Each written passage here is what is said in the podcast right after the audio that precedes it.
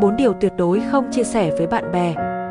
Mỗi người đều là một cá thể độc lập, có suy nghĩ và bí mật riêng. Một người khôn ngoan thì biết cái gì nên nói và cái gì nên giữ cho riêng mình. Điều thứ nhất, những sai lầm trong quá khứ, ai cũng từng mắc sai lầm, có những thứ mà chính bản thân bạn cũng không thể tự tha thứ. Nó như vết nhơ khắc mãi trong tâm trí và không thể xóa nhòa.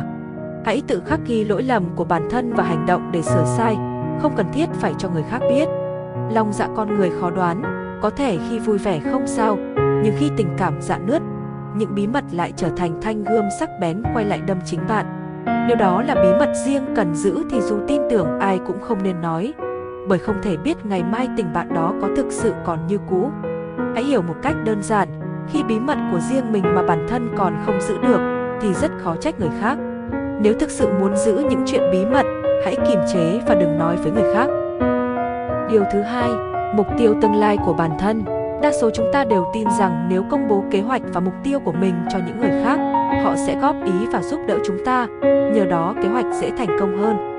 Tuy nhiên, có một giáo sư của Đại học New York nghiên cứu qua một đề tài và kết luận, việc tiết lộ kế hoạch cho người khác sẽ làm giảm khả năng thực hiện được kế hoạch đó.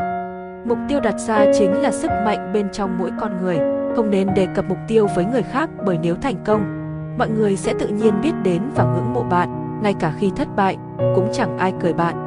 Nên kín tiếng, kiệm lời, không tiết lộ những mục tiêu của mình bởi nếu khoa trương sẽ bị nhiều người nhòm ngó. Điều thứ ba, thu nhập riêng. Trong những mối quan hệ xã giao của xã hội văn minh, mọi người luôn cố gắng để không làm tổn thương đến người đối diện. Vì vậy tốt nhất không nên hỏi về thu nhập của người khác cũng như tiết lộ thu nhập của mình.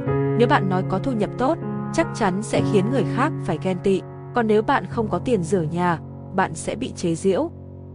Hầu hết những người xung quanh đều muốn bạn sống tốt nhưng họ sợ rằng bạn sẽ sống tốt hơn họ, đặc biệt là về thu nhập. Điều này có thể gây ra sự cạnh tranh không lành mạnh hay ghen ghét từ một ai đó có mức lương thấp hơn. Hai người cùng vạch xuất phát, một khi người này vượt mặt người kia, trong lòng dễ nảy sinh cảm giác bực bội. Luôn hòa đồng với bạn bè, không nên xa lánh nhau vì sự tranh lệch thu nhập, tình bạn vì thế mà tiến xa hơn, không bị chi phối bởi tiền bạc. Điều thứ tư, mâu thuẫn gia đình. Người xưa thường nói tốt khoe, xấu che, nhưng đôi khi vì quá mệt mỏi bạn lại muốn tâm sự, giải bày với người khác để nhẹ lòng, nhưng điều này thực sự có ích.